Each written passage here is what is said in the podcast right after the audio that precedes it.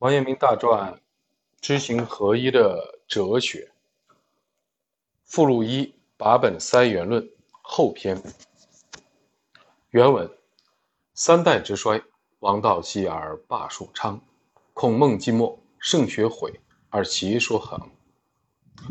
教者不复以此为教，而学者不复以此为学。霸者之徒，窃取先生、窃取先王之近似者。假之于外，以内弃其私己之欲，天下弥然而宗之。圣人之道，虽以五哉？相仿相效，日求所以富强之说，穷诈之谋，攻伐之计，一切欺天妄人，苟一时之德，以猎取生利之术。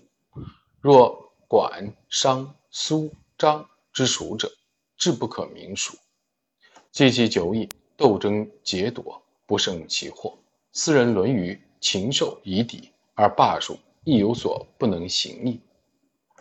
解析：夏、殷、周三代走向衰落，王道没落，霸道盛行。孔子、孟子亡故以后，圣人之学不明，邪说横行，教的人不教圣人之道，学的人不学圣人之道。因此，霸主表面上实行先王之道，暗地里借此满足自己的私欲。世间流行这样的风潮，人们都争相效仿，圣人之道终被埋没。人人都效仿霸主，追求国家富强的学说，实施欺压他国，谋求攻略，颠覆他国的计划，欺天瞒人，为得一时之利而耍弄权术。像管仲、商鞅、苏秦、张仪这样的人不计其数，长此以往，争斗劫掠频繁发生，人们将难以忍受这些灾祸，世人最终堕入禽兽夷狄的邪道，就连霸主之道也不能通行了。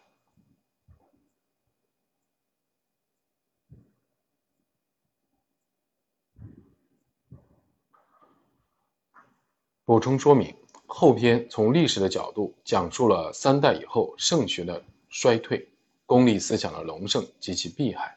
其后，为了挽救这种状况，各种学说应运而生，但是没有奏效，最终只能依靠良知说。这才是王阳明所谓的“把本塞元论”。这一段讲述的是三代衰落、孔孟故去之以后，圣学不明，邪说横行，外加仁义之名。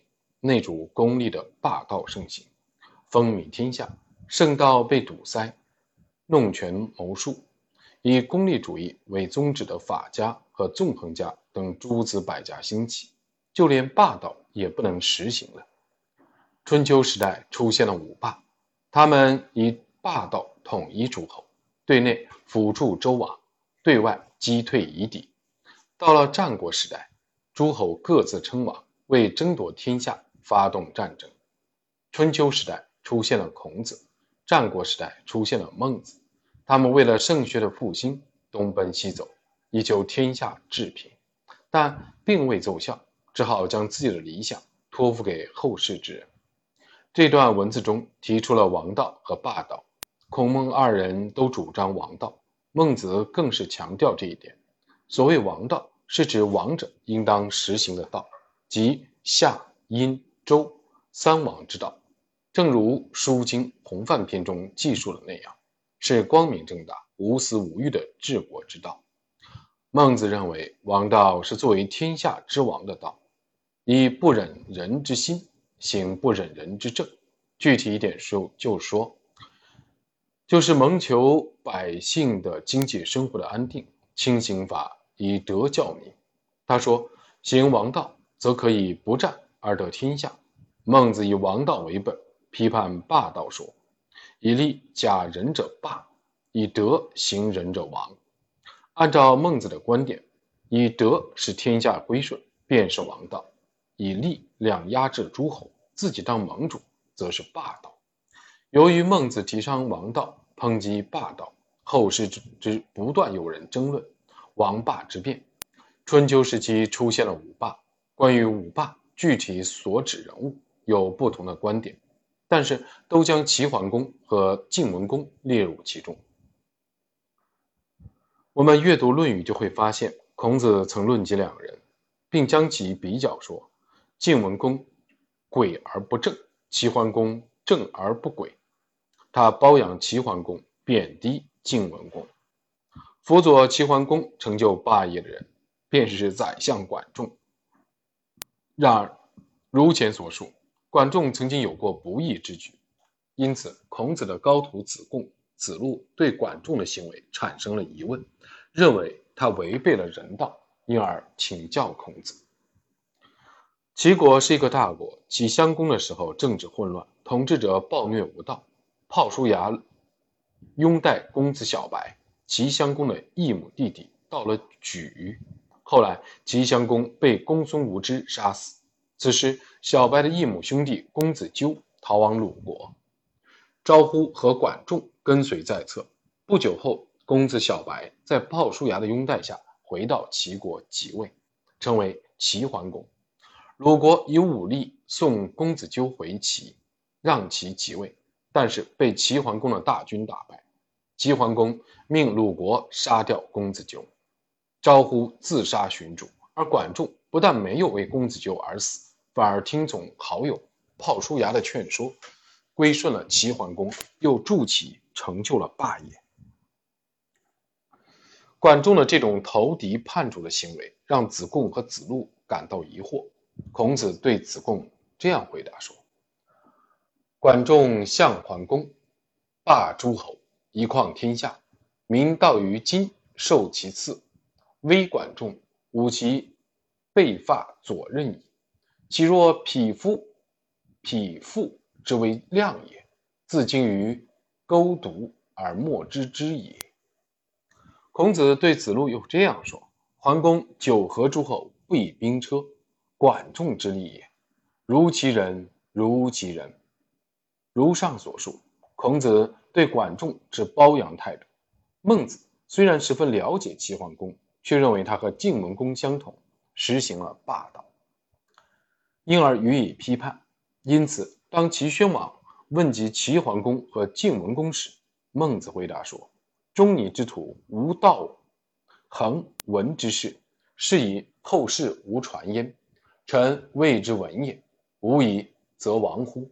王阳明在这段文字中。也将管仲看作霸者，从这一点上讲，是继承了孟子的观点。因此，王阳明也将王道与霸道的区别划分得很清楚。可以说，王道与霸道的区别就是义与利的区别。关于义与利的区别，孔子曾说：“君子喻于义，小人喻于利。”但是他不像孟子那样将义和利对立起来。孟子开头有这样一段对话：孟子见梁惠王，王曰：“叟不远千里而来，亦将有利五国乎？”孟子对曰：“王何必曰利？亦有仁义而义义。”王曰：“何以立五国？”大夫曰：“何以立五家？”士庶人曰：“何以立五身？”上下交争，利而国威矣。苟为后义而先立，不夺不厌。为什么孟子比孔子更重视义与利的对立呢？我想这与时事有很大的关系。与孔子时代相比，孟子时代的道义退化的更为严重，可以说已经堕落于尘埃。正如八本塞元论的后半部分记述的那样，王阳明认为，随着时代的发展，功利的思想。愈发吃力和严重。他还指出，这一思想已经在人们的心中深深的扎根，很难去除。因此，正如前文叙述的那样，他在讨伐贼匪时，给门人写信道：“破山中贼易，破心中贼难。”他提出要彻底的清除心中的利欲之念，对这种念头，要像猫看到老鼠时那样。用炯炯有神的眼睛盯得紧紧的，不能有丝毫的放松。因此，王阳明自然和孟子一样，严格划分王霸之区别。然而，孟子的主张似乎有有些过于理想化，缺乏现实性。因为孟子提倡王道，抨击霸道，他的这一思想在战国时代那样的动荡时期没怎么发挥作用。秦始皇依靠法家学说结束了战国的动乱，法家排除王道，站在功利主义者的立场上，主张重刑，主张以彻底的专制政治为基础。如此想来，有时霸道比王道更具有现实性。霸道名义上以仁义为宗旨，实际上使用现实的力量，因此更有时效性。但是理想越高，越不能忍受。霸道中潜在的功利性，主张王霸之别、义利之别的人，可以说是站在严肃的伦理主义的立场上。到了宋代，有更多的儒学家强调伦理主义，提倡区分二者。南宋的朱子可以说是将先贤的学说集大成了。当时还出现了士公学派，士公学派提倡义利一致，主张如果没有功利，道义只是无用的理论。前汉董仲舒提倡正义不谋利，明道不计功。士公学派批判这种道德主义，提倡义利一致、义利双行。他们是现实性的学派，以实事事功为主旨，认为不在这个前提下提倡的儒学之道，在现实中不起作用。士公学派的代表人物是永嘉地区的叶永新。和永康地区的陈龙川，前者开创了永嘉学派，后者开创了永康学派。他们反对划分王霸之别，然而他们的士公主义也遭到了朱子的严厉批判。像朱子和王阳明那样区分王霸和义理，这样做会不会由于理想的高远而使人堕入空想呢？想到这一点，我就会觉得士公学派更现实，更有实效。然而朱子。曾经提出救济饥馑的对策及著名的渡仓法和设仓法，可见绝不会像老庄和佛教徒那样流于清澈脱俗。王阳明在受命征讨叛贼时，先是以仁义安抚他们；对那些负隅顽抗的人，则用比《孙子兵法》还要绝妙的作战策略，将他们一举歼灭，从而建立了大功。这两个人的王道论来看。未必会以空想告终。考虑到利欲之念在人性中扎根颇深，如果轻率地提倡义利一致、义利双行的话，反倒会产生弊害，因为这样一来就不容易扫清扫利欲之念了。本来儒学就是以实学为本，所谓实学，是指实用的学问，一方面包含了可以经世济民、追求实用的意思，另一方面是指。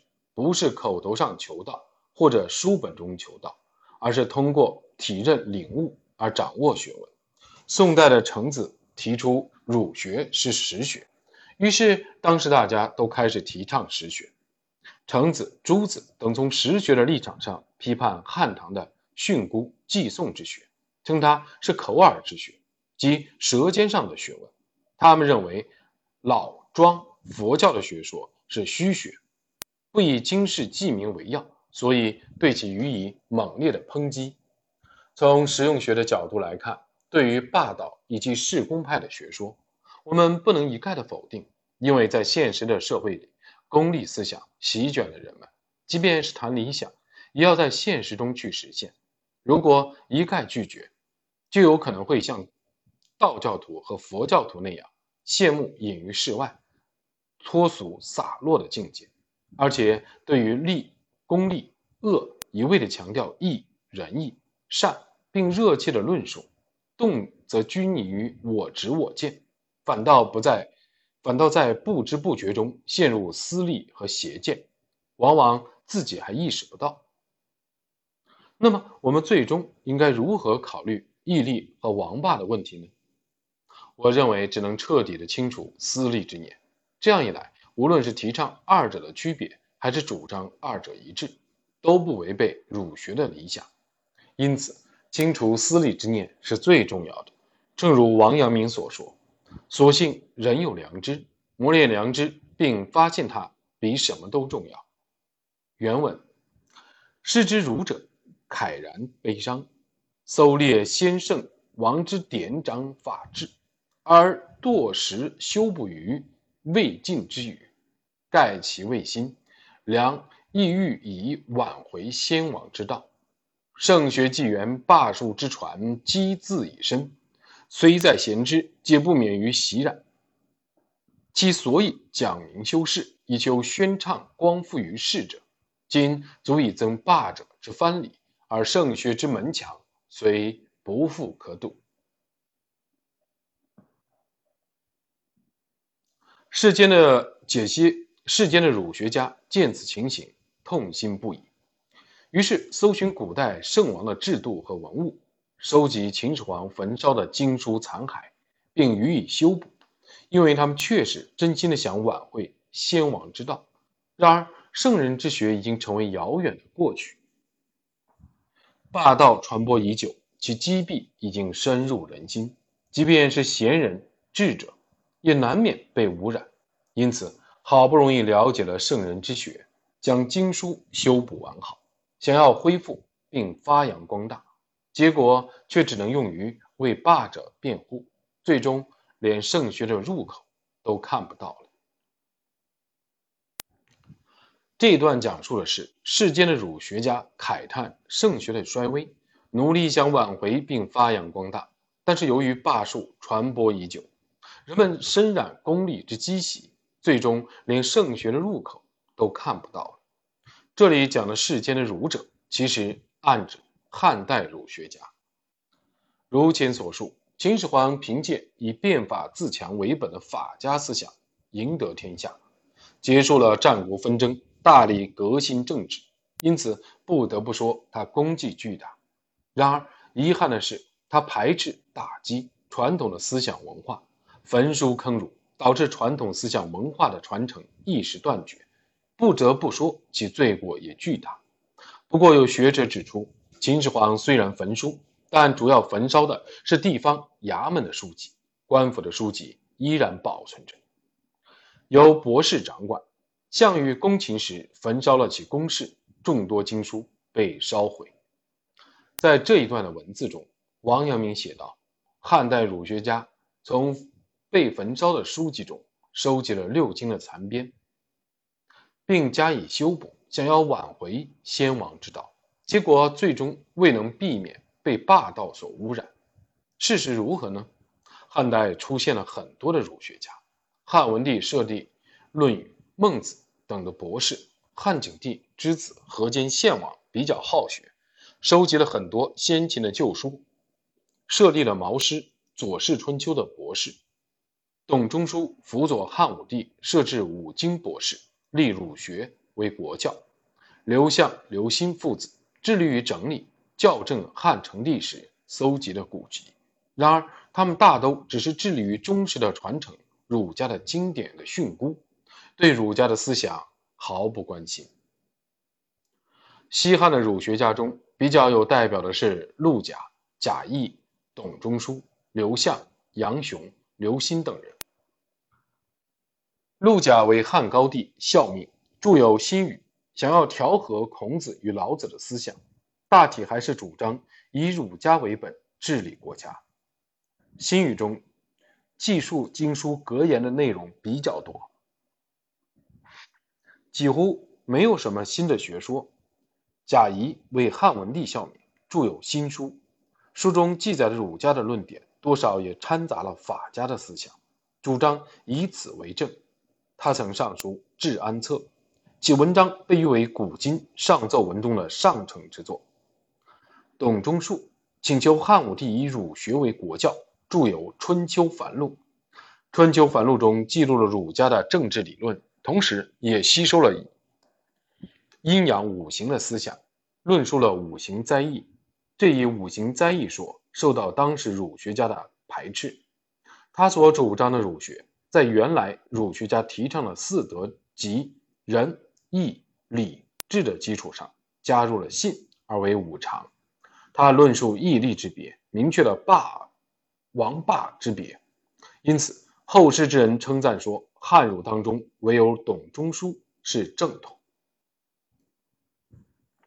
刘向辅佐了汉元帝与汉成帝，与董仲舒齐名，被誉为西汉的思想。巨擘，刘向博学多识，在学术方面，他校正了朝中先经先秦古书，并排列起编篇章。后来作为中国最早的目录编撰者，广为人知，并著有《新序》《说苑》和《列女传》等等。刘向以儒学为本，但是他也相信阴阳五行说。其子刘歆也博学多识，继其父之后，著书七略，为经书的整理做出了巨大的贡献。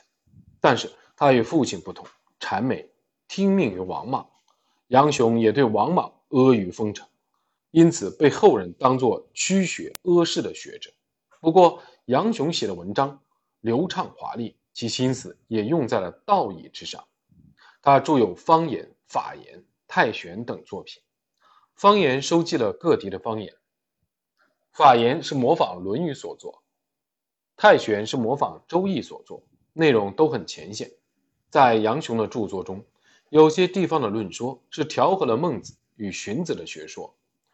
守野直喜先生说：“一般汉代的学者都缺乏创造力，只是醉心于古典，致力于模仿。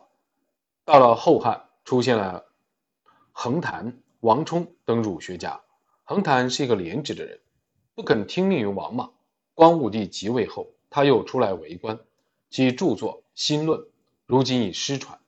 前汉儒学家大多相信五行灾异说，横谈却认为这是迷信。王充也曾经为官，不久后回乡潜心研究学问。他不满于训诂之学，提出了自己的学说。他著有《论衡》，议论痛快淋漓，构想也很新奇。他虽然是一个儒学家，却批判过孔孟。他还相信宿命，提倡唯物论。以上介绍了秦始皇焚书坑儒以后学术界的状况。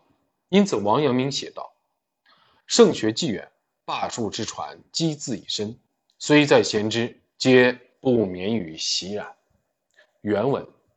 于是乎，有训诂之学，而传之以为名；有寄诵之学。而言之以为博，有辞章之学而奢之以为利。若是者纷纷济济，群其角力于天下，又不知其几家，万境迁徙，莫之所事。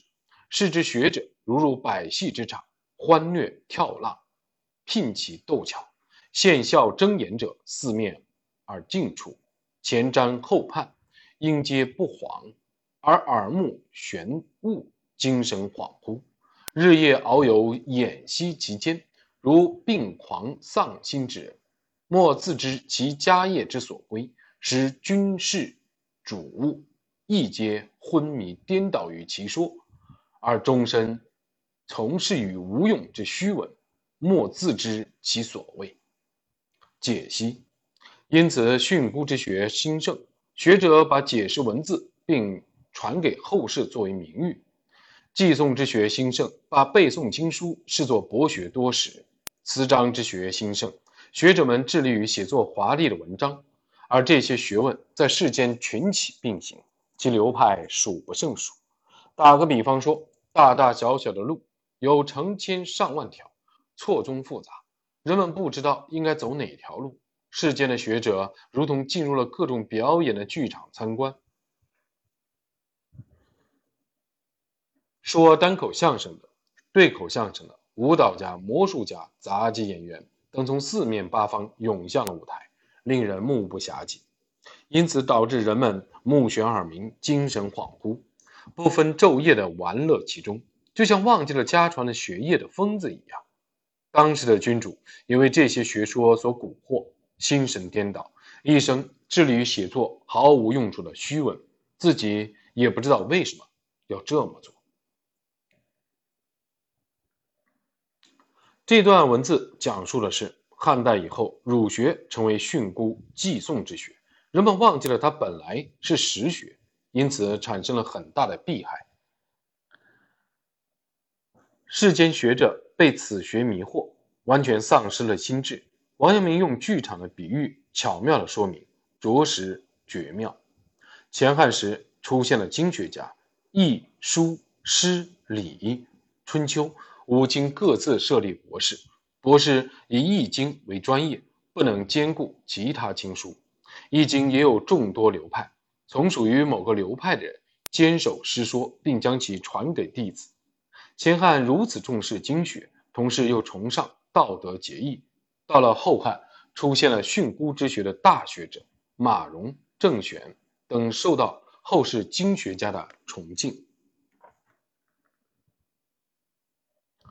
到了魏晋南北朝时期，与前代相反，比起经学，诗人更重视诗赋。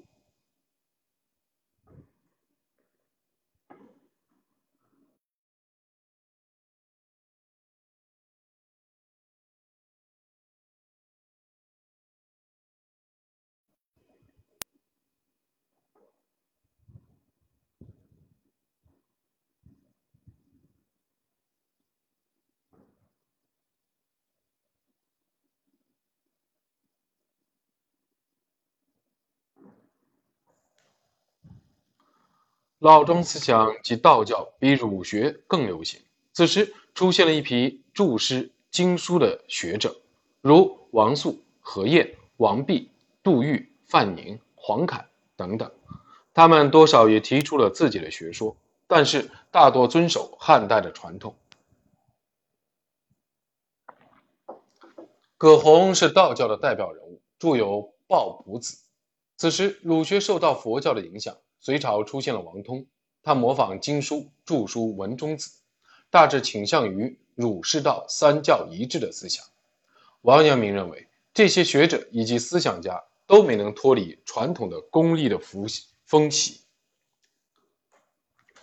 到了唐朝，孔颖达受唐太宗之命编著《五经正义》，此书非常流行，其他的注释书都衰落了，而且科举之学。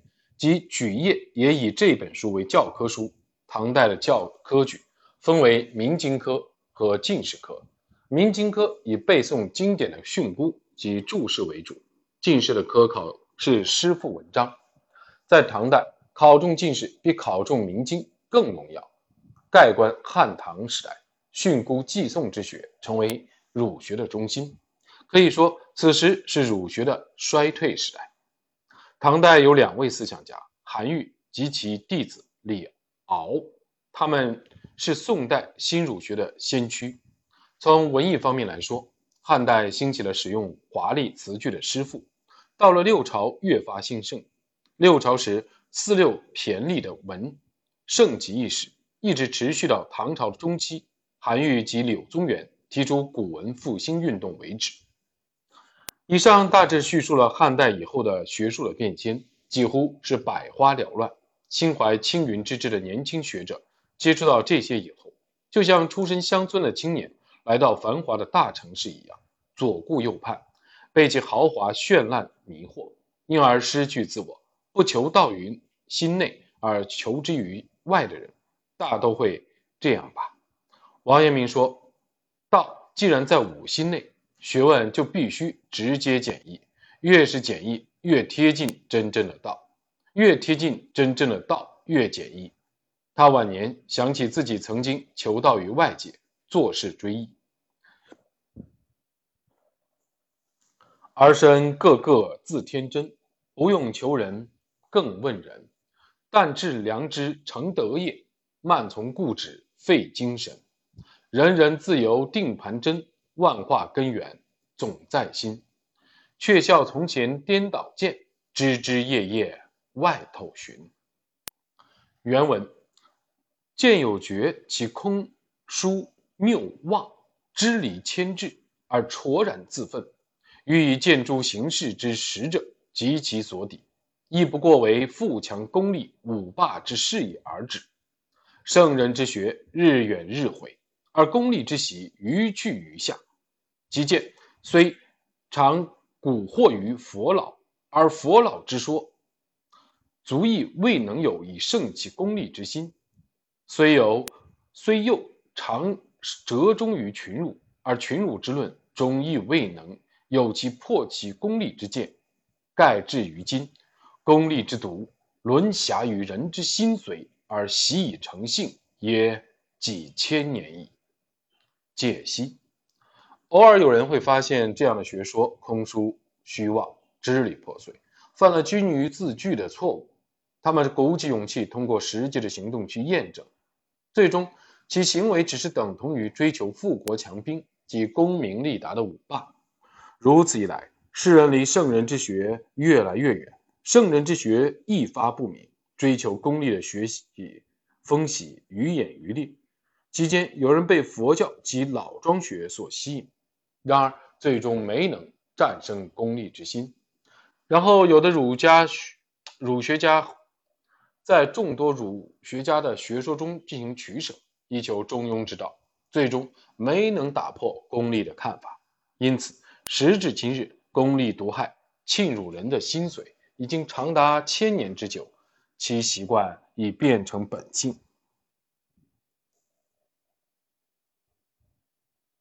在这段文字里，王阳明叙述的是，在人们意识到训诂寄诵词章之学的虚妄。想要实践圣人之学，并有志于将其显现在事业上，最终却不能脱离霸者的范畴。于是，圣人之学日益不明，功利之喜愈演愈烈。期间，宋儒提倡性理之学，排斥佛老的清虚无欲说，议论其危害。然而，他们没能挽救沉溺于世俗功利的人们。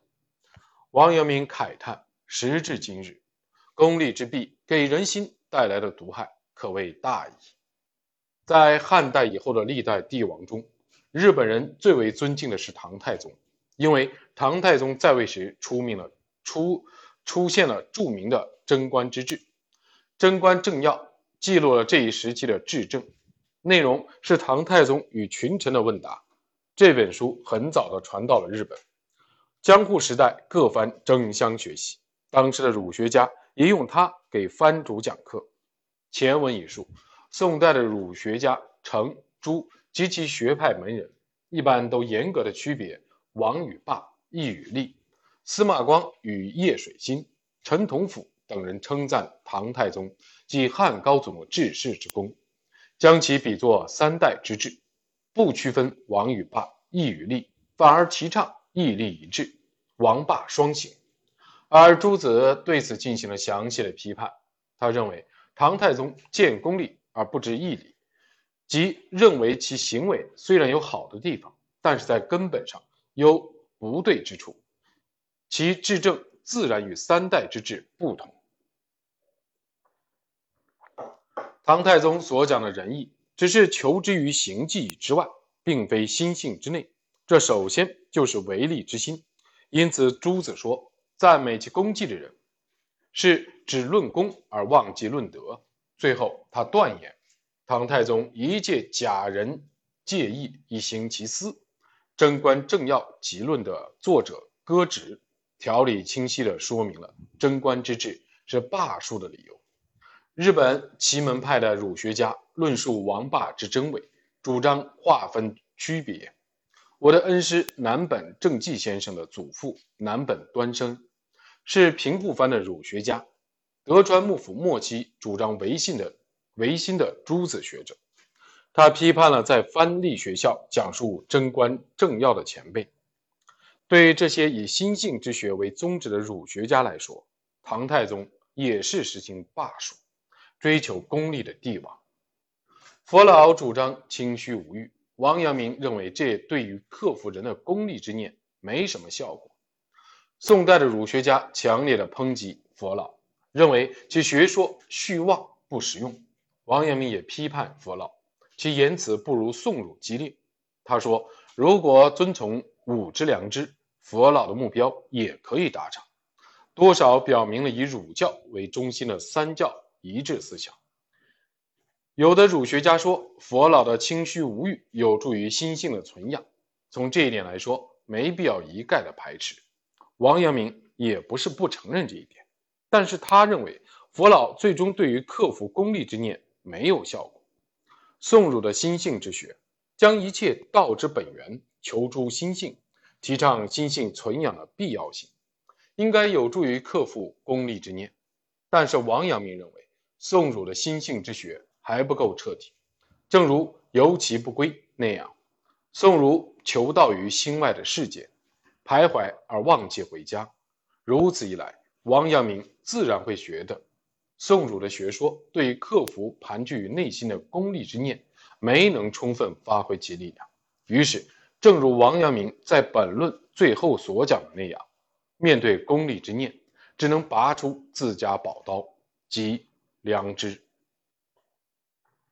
原文：相矜以知，相亚以事，相争以利，相高以技能，相取以声誉。其出而事也。礼前古者，则欲肩夫兵行；典礼乐者，又欲与权轴。出郡县，则思藩稿之高；居台阶，则望宰职之要。故不能其事，则不得已兼其官；不通其说，则不可以要其欲。寄送之广，是以长其傲也；知识之多，是以行其恶也；文见之博，是以肆其辩也；词章之富，是以示其伟业。是以高魁姬弃所不能兼之事，而今之初学小生，皆欲通其说，究其术，其称名。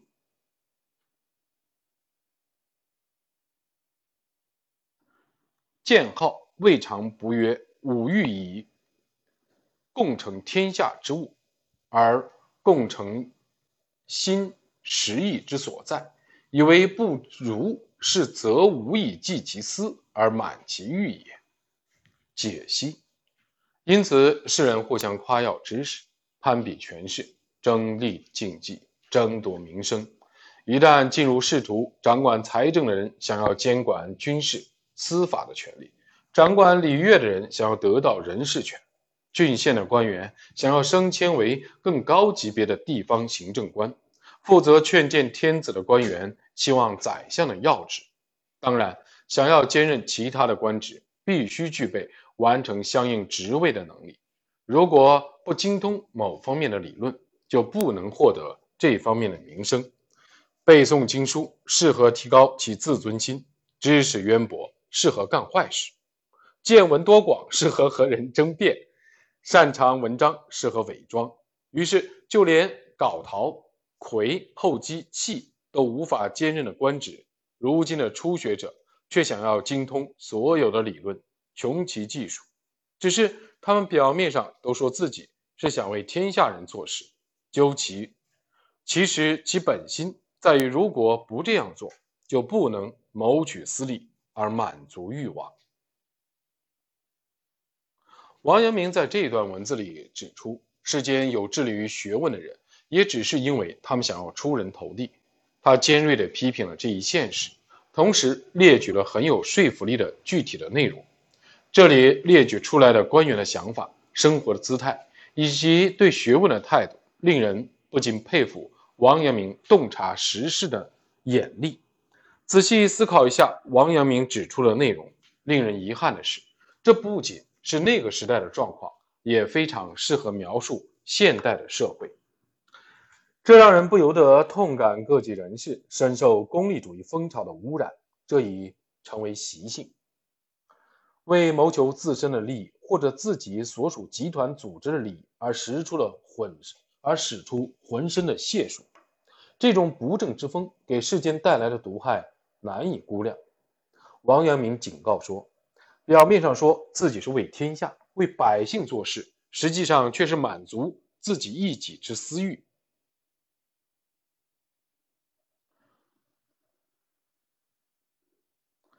我认为应该向王阳明致敬。身处官界、实业界、教育界的人读到这段文字，又有几个人不背流冷汗？现在正是大家。端正心态的时候，原文：呜呼！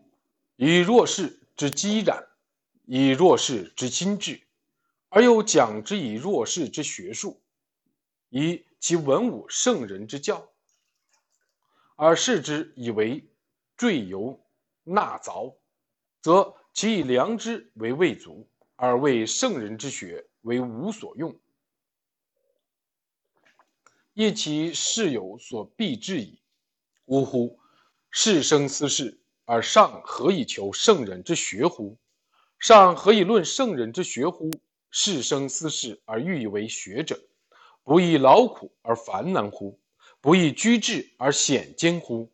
呜呼，可悲也已！所幸天理之在人心，终有所不可泯；而良知之名，万古一日，则其文武把本塞垣之论，必有恻然而悲，凄然而痛，愤然而起，沛然若觉江河而有所不可逾者矣。非夫豪杰之士无所待而兴其者，吾谁与忘乎？解析，唉，以这种常年的恶习和这样的心智去学习这样的学问，难怪听了圣人的教诲会认为是没用的、不合时事的。这样一来，势必认为良知不够充分，圣人之学没用处。唉，生于这样的时代，如何才能求圣人之学？如何才能论圣人之学？生于这样的时代，有志于学问的人。要面临多少的苦难啊！要多受多少的拘束，经历多少的风险呢？唉，实在可悲。所幸人心中的天理永远不会泯灭，良知的光辉万古不变。因此，世人听了我的八本塞元论后，便会感动悲伤，如决堤奔流的长江、黄河之水那样，以势不可挡之势愤然而起。除了那些不依靠他人能够独自奋起的豪杰志士之外，我还能期待谁呢？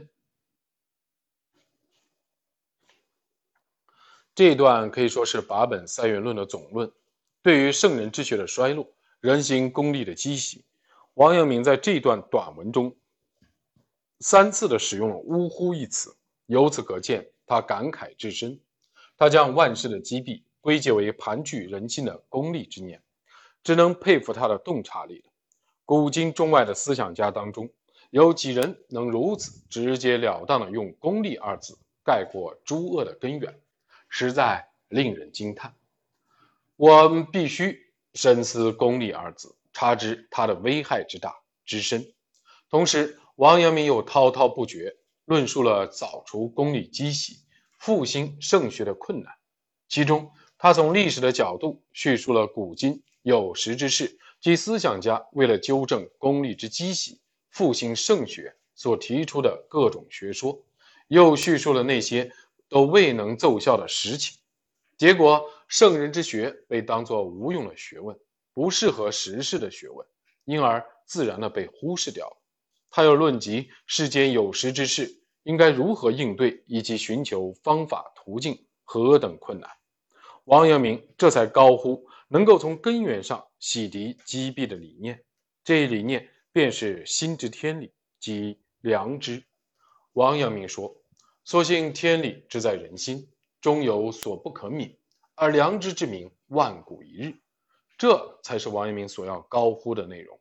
至此，八本塞元论一文得以首尾呼应。然而，匡正世俗及学术的功利积弊。无疑是极为困难的，因此王阳明在结语处写道：“我只能期待相信自己力量，振奋激昂的豪杰之士了。”如前所述，王阳明的八本三元论是铭文中的铭文，而且是他即席写下的书信中的文章，如实的反映了他的心境，这对引起读者的共鸣起了很大作用。下面介绍一些先学对该文的评论，以供参考。刘宗周快读一过，破见先生一腔真血脉，洞彻万古，于常为孟子好辩而后仅见此篇。石邦要此书前期论知行合一，广辟博说，旁引区域，不第开云见日，后把本塞元论，阐明古今学术升降之因。真是从五脏八宝，悉情示以人读之，即昏欲亦恍然又觉。此是先生万物一体之心，不但详言以启后学也，当详玩物乎？孙其逢八本三元之论，以宇宙为一家，天地为一身，真令人恻然悲鸣，凄然痛，愤然起，是集中一篇大文字。亦是世间一篇有数文字，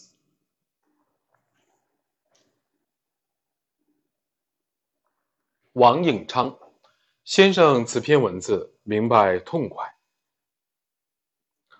能入人心髓。至于切中时弊，在假长沙之上。三轮之斋，此治论中之治论，铭文中之铭文。秦汉以来数千年间，唯此一文。佐藤义斋。陈龙正曰：“把北把本塞元论，乃先生直接道统处，智略技能，治先生极哉。然一毫不是，尽破破之，唯以求复心体为贵，解物灵通，治先生极哉。然一毫不是，尽皆薄破，唯以施行五伦为贵，其心则唯欲安天下之民。”为共成天下之志，道学一点真血脉，先生得矣。恐后世顿悟而以其汝为禅，以事功以其汝之杂，不可不变也。先生故云：夫趋向同而论学或异，不害其为同也。若自云道，又曰：耿定向，请从四书。又曰：所著八本塞元论。只是人心最为明切，使外之成功，实体究此，则所以益太平之治，实多得守人之志矣。彼唯愿昭端协义德之交，而不乐有倡道之名，可谓深见先生之志。吉村秋阳，盖王子终身以立言，推其渊源，求其归宿，拒。不外事，直扫千载积弊，唯欲以此挽回三代之上，何等大见识，何等大力量！前人谓公，故百世书绝人物，诚然也。东则谢，易斋先生曰：“王文成之八本三元论，可谓古今独步，与陈龙川之浊骨论、方正学之深律论，格式相结完。”并为有识之文，与谓着古不免书生之豪论，深虑一指老儒之长谈。为此有识之文，特在当时法家中拔此，不足以与文成此篇相结完。若比张凤山之元学，罗一峰之符纸纲常之书，已在着古深虑之上，可以与此篇验行。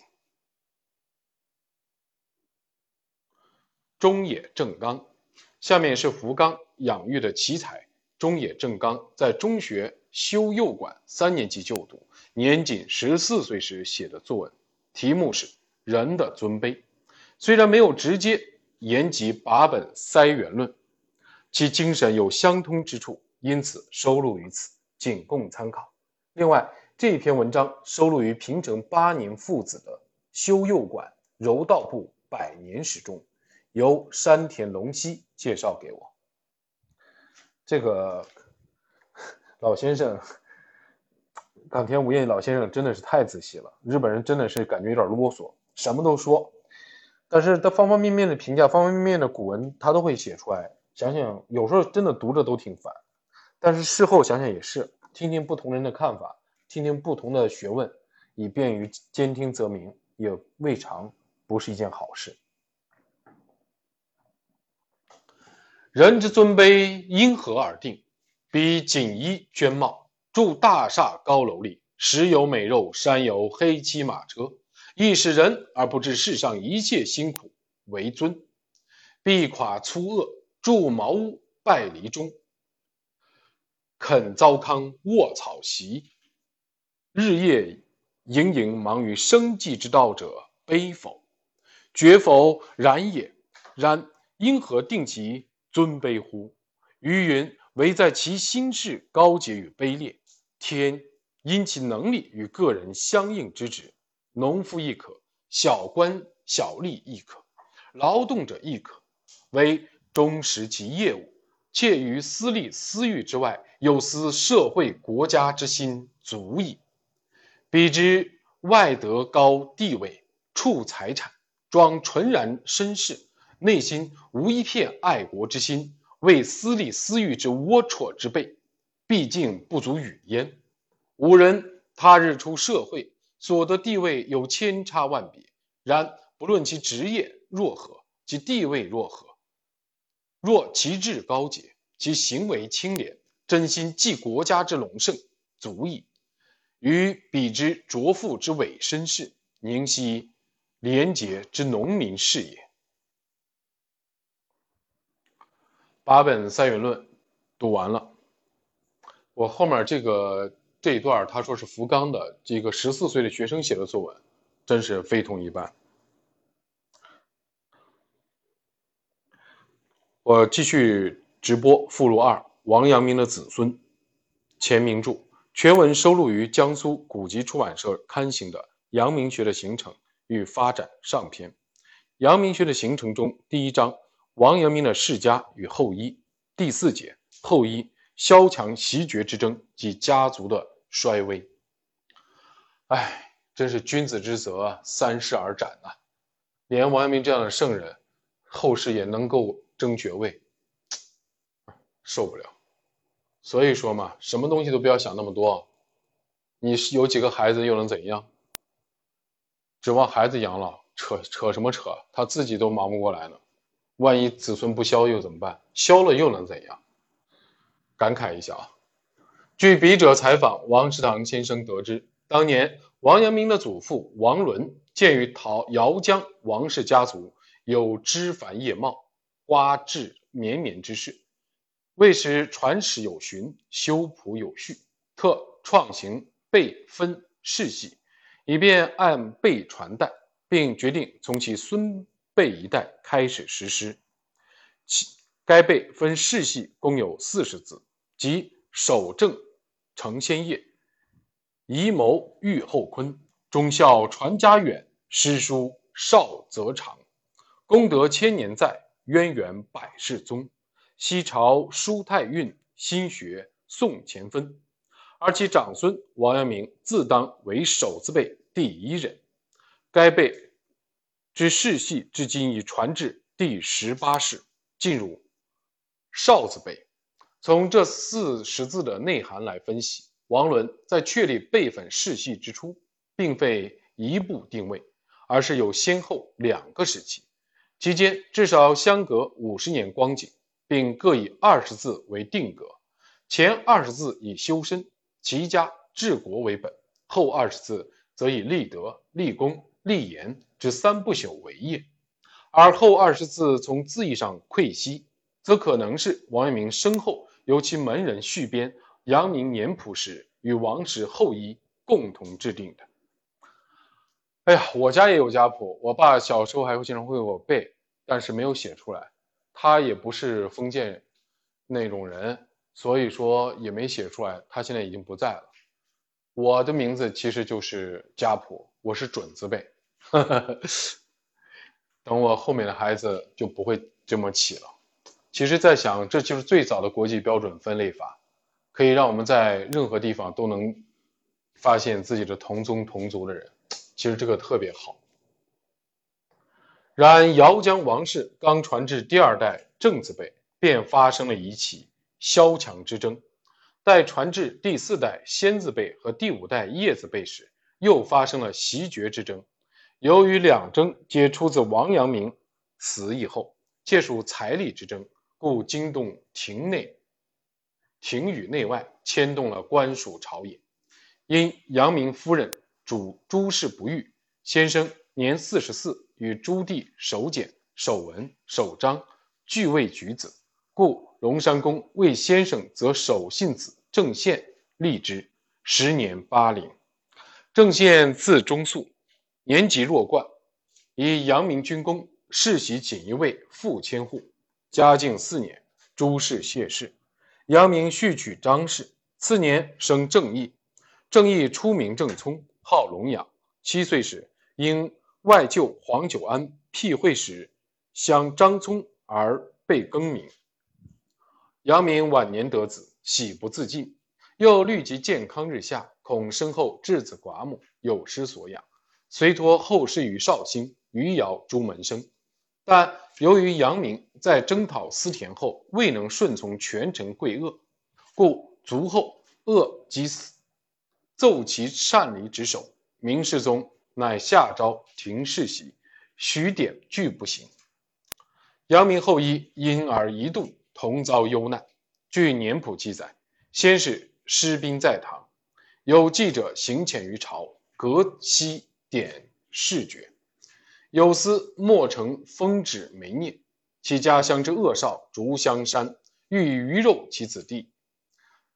因子正义方四里，与继子郑宪离彼串族，荡息绝居。就在这忧患之际，门庭内部也闹起了风波。郑义外侮稍息，内信渐萌，身居家中，同门居守者或经月不得见。事情的原委如下：以父军功世袭锦衣卫父千岁的继子郑宪，时已二十二岁，本该对幼弟搀手相顾，患难与共，但他屡先事端，祸起萧墙，一意自立门户。他不仅趁郑义年幼力弱势单之机，闹起了分居西户的纠纷，而且还伺机回避摆脱所面临的外辱之害。四处制造舆论，闹得王氏家事不得安宁。哎，这本书我读了大半年，他每次出去都不停的要写信给那个叫什么钱德洪啊，让他呃好好教育自己的子弟。这个屡次听到他写到这个，哎，写到他这个过继来的孩子郑宪，因为郑义他得到的比较晚。最后照样是闹分家，所以说嘛，天理即人欲，不是你想不想的问题，这跟教育我都觉得关系不大。直到嘉靖十一年，阳明弟子王臣升任浙江佥事，分巡浙东，插手阳明家世，这起萧墙之争才稍有收敛。然此时，阳明后裔因停封停序。只能算作普通百姓人家了，而年仅七岁的郑义，幸有阳明门人商定趋金陵，投奔南京礼部侍郎黄久安，也就是黄婉，借旧世家而居之，才得以安然无恙。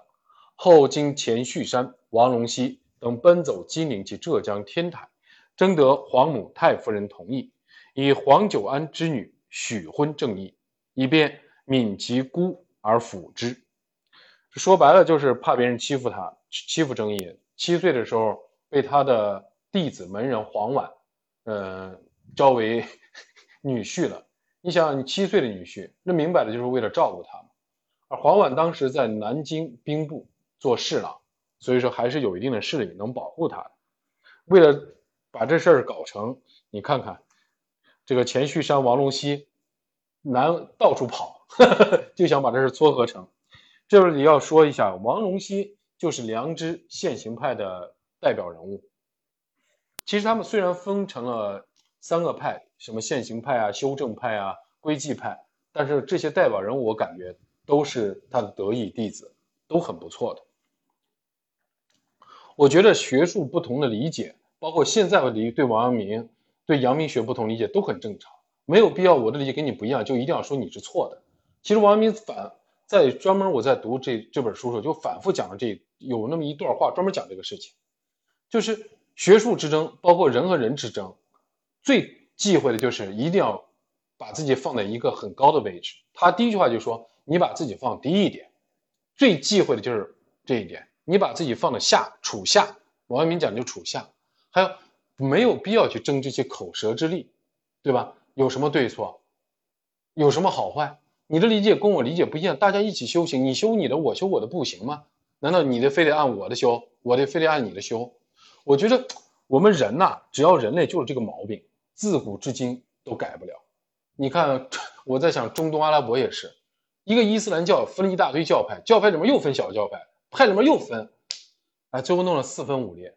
其实你看看杨读这个他的后代，我也发现，外面人欺负你也就算了，自己家人也搞。我基本上外面欺负，我觉得都不问，不是大事儿，里面自己人搞自己，最最可憎。这也是人的本心啊。同时，朱门生商定，郑聪年幼，家事立亲人管理，每年轮取同治二人兼同扶助。朱叔侄不得参挠，为兄者勿以总家爱弟为心，以父恩遇父托之重；为弟者勿以四宗爱兄为心，以尽继之庶世之美。为旁亲者亦愿公心扶植孤寡，以为家门之光。这让我想起了我们解放前啊，其实现在可能农村也有，有一个很恶劣、很很卑鄙的吃人血馒头的风俗，就是吃寡嫂。就是一家里男人死了，就一定要把人家这个孤儿寡母的田地吃弄进来，甚至把孤儿寡母要赶出去。自古以来都是这样，所以说中国人为什么拼命的要生儿子呢？你不生儿子怎么办呢？就要被欺负啊！这种风俗自古以来就有，这是非常卑鄙甚至肮脏的，简直跟禽兽一样。那是你家人啊！所以当时在看共产党的兴起的时候，当时最早翻译党章的一个同志。就是因为他朱记的老家有亲人就是这样，孤儿寡母被同宗族的人赶出去了，田地直接被他吞没了。哎，他的男人还是革命烈士，这就是人心不古，世风日下。隆庆元年，以大学士徐阶为首的王门臣僚向新登位的穆宗上书，为阳明招助公爵。遂昭赠新建侯世文臣，赐祭葬，其后裔亦重行封赏序典，正义准袭伯爵。神宗时，王室得宠，万历六年册立为王后、皇后。神宗问后晋属，时新建伯王正义方贵盛，后欲奢其家事，遂以正义对疾。足见郑义当时的名声已相当之大，但郑义学问不显，笔者仅在《金山志》中发现其所作登《金山寺》一首。待郑义子承勋司爵之后，至崇祯初年，在阳明后裔中又发生了一件长达数十年的征袭伯爵事件。郑义子承勋嗣。都漕运二十年，子先进无子，将以弟先达子耶弘济。先达妻曰：“伯无子，绝自传武夫。”由父及子绝安往。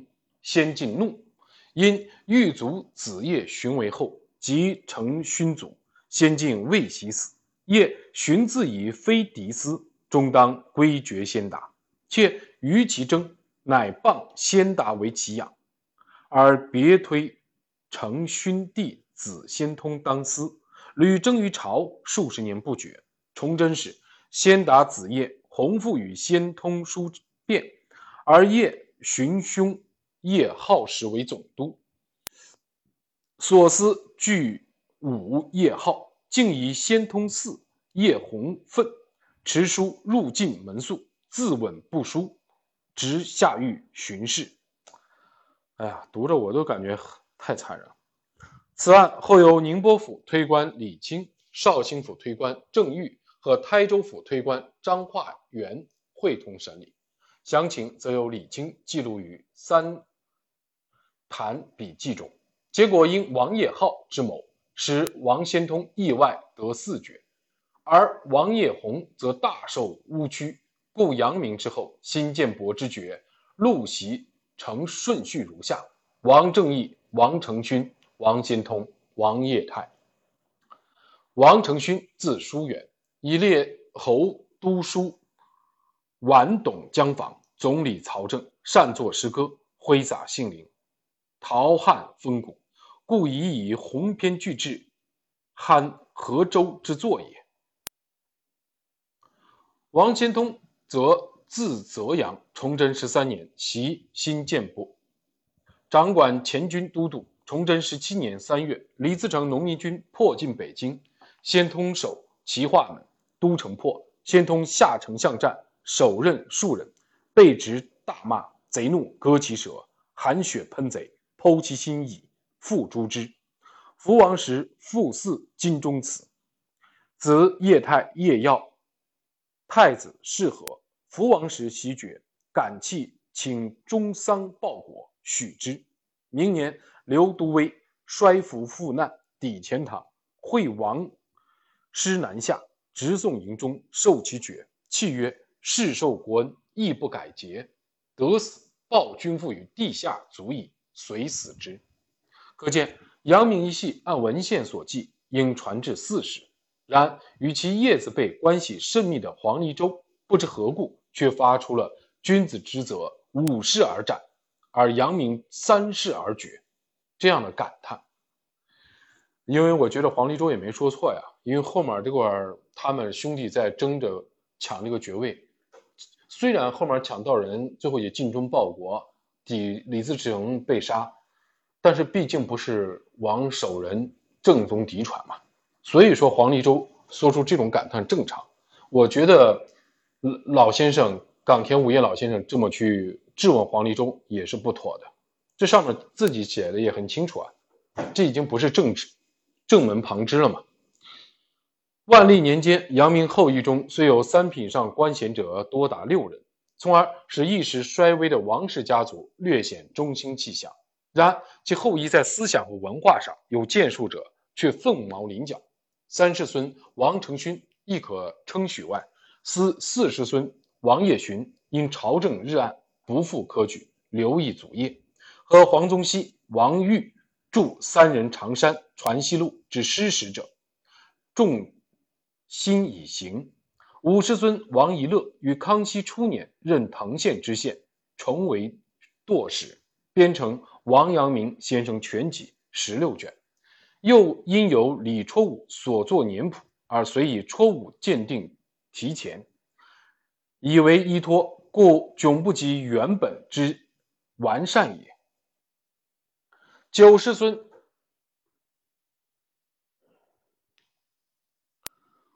王迟隐居乡里，以教授为生，曾以余姚龙泉井治名，有碧如良知，心体本然，奉为清底，永绝千年之句。现在这个铭文啊，还存在原址龙泉山中天阁后，表达了安于贫贱、永守祖业之志，令亲人惜无悔老人、无悔唐老人月中杂石中上记有阳明九世孙生源昆泰昆朝之名，惜事迹不详。就可惜这个事情他们不详细啊，不知道。万历年以后，阳明的后裔渐趋衰微，至清朝康乾年间。已是血脉绝传，族中再无读书之人，而大多以商贾为业，用功为生。至于族中财产，除坐落于绍兴光香坊的博地、博府地系朝廷御建，产权列入官府防护录，作为继产，不准变卖以外，其余各房台门住宅都被陆续变卖殆尽。这本书终于读完了。不容易啊！去年二零二零年十一月二十三日十点五十四分读第一篇，至今终于读完。今天是现在是六月十六号，二零二一年六月十六号十五点五四十二分。读完了后真的很感叹，学问不说，刚刚读完了他们的这个王阳明的后裔，真的是很很感慨。其实到明朝的时候，他们家已经不行了，人丁冷落。因为前两天我刚刚去了一趟余姚，把阳明古镇也看了一下，包括新建博的这个门楼也看了一下。现在的这个古宅，我不知道是不是过去皇帝御建的，因为按书中所写，事实上他们家的所有的宅子都已经被后人在明朝就已经卖光了，而且后人之后人里面已经没有什么读书人了，都是做生意的，甚至是用工，就劳动者。嗯，所以我觉得黄黎州。所说，君子之责，五世而竭，三王阳明三世而斩。其实我觉得真的是君子之职之责，三世而斩，太正常了。就像我们上学的时候说学到的，就是人走茶凉，认为是坏事。仔细想想，现在才明白，人走不茶凉，那才是坏事。如果你的老爸是很牛逼的当官的，你就必须是当官的，这个世界得多可怕呀！如果你的先辈是猛人，是王阳明，你就必须是圣人吗？这个扯什么犊子啊！所以说，我觉得君子之泽三世而斩是对的，是天理昭然。如若不是，天下之人岂不是可以蝼蚁生蝼蚁，对吧？乌鸦生乌鸦，老鹰生老鹰了，这个太扯淡了。所以我觉得，就这个，我觉得黄宗羲说的太对了，就想说这一句话。嗯，可能我自己是三代单传，估计我这一代也 over 了，也没有生儿子。我觉得这能，这又能怎样？现在的人应该正常的去理解。感谢各位的聆听。终于结束了王阳明大传知行合一的哲学，各位再见。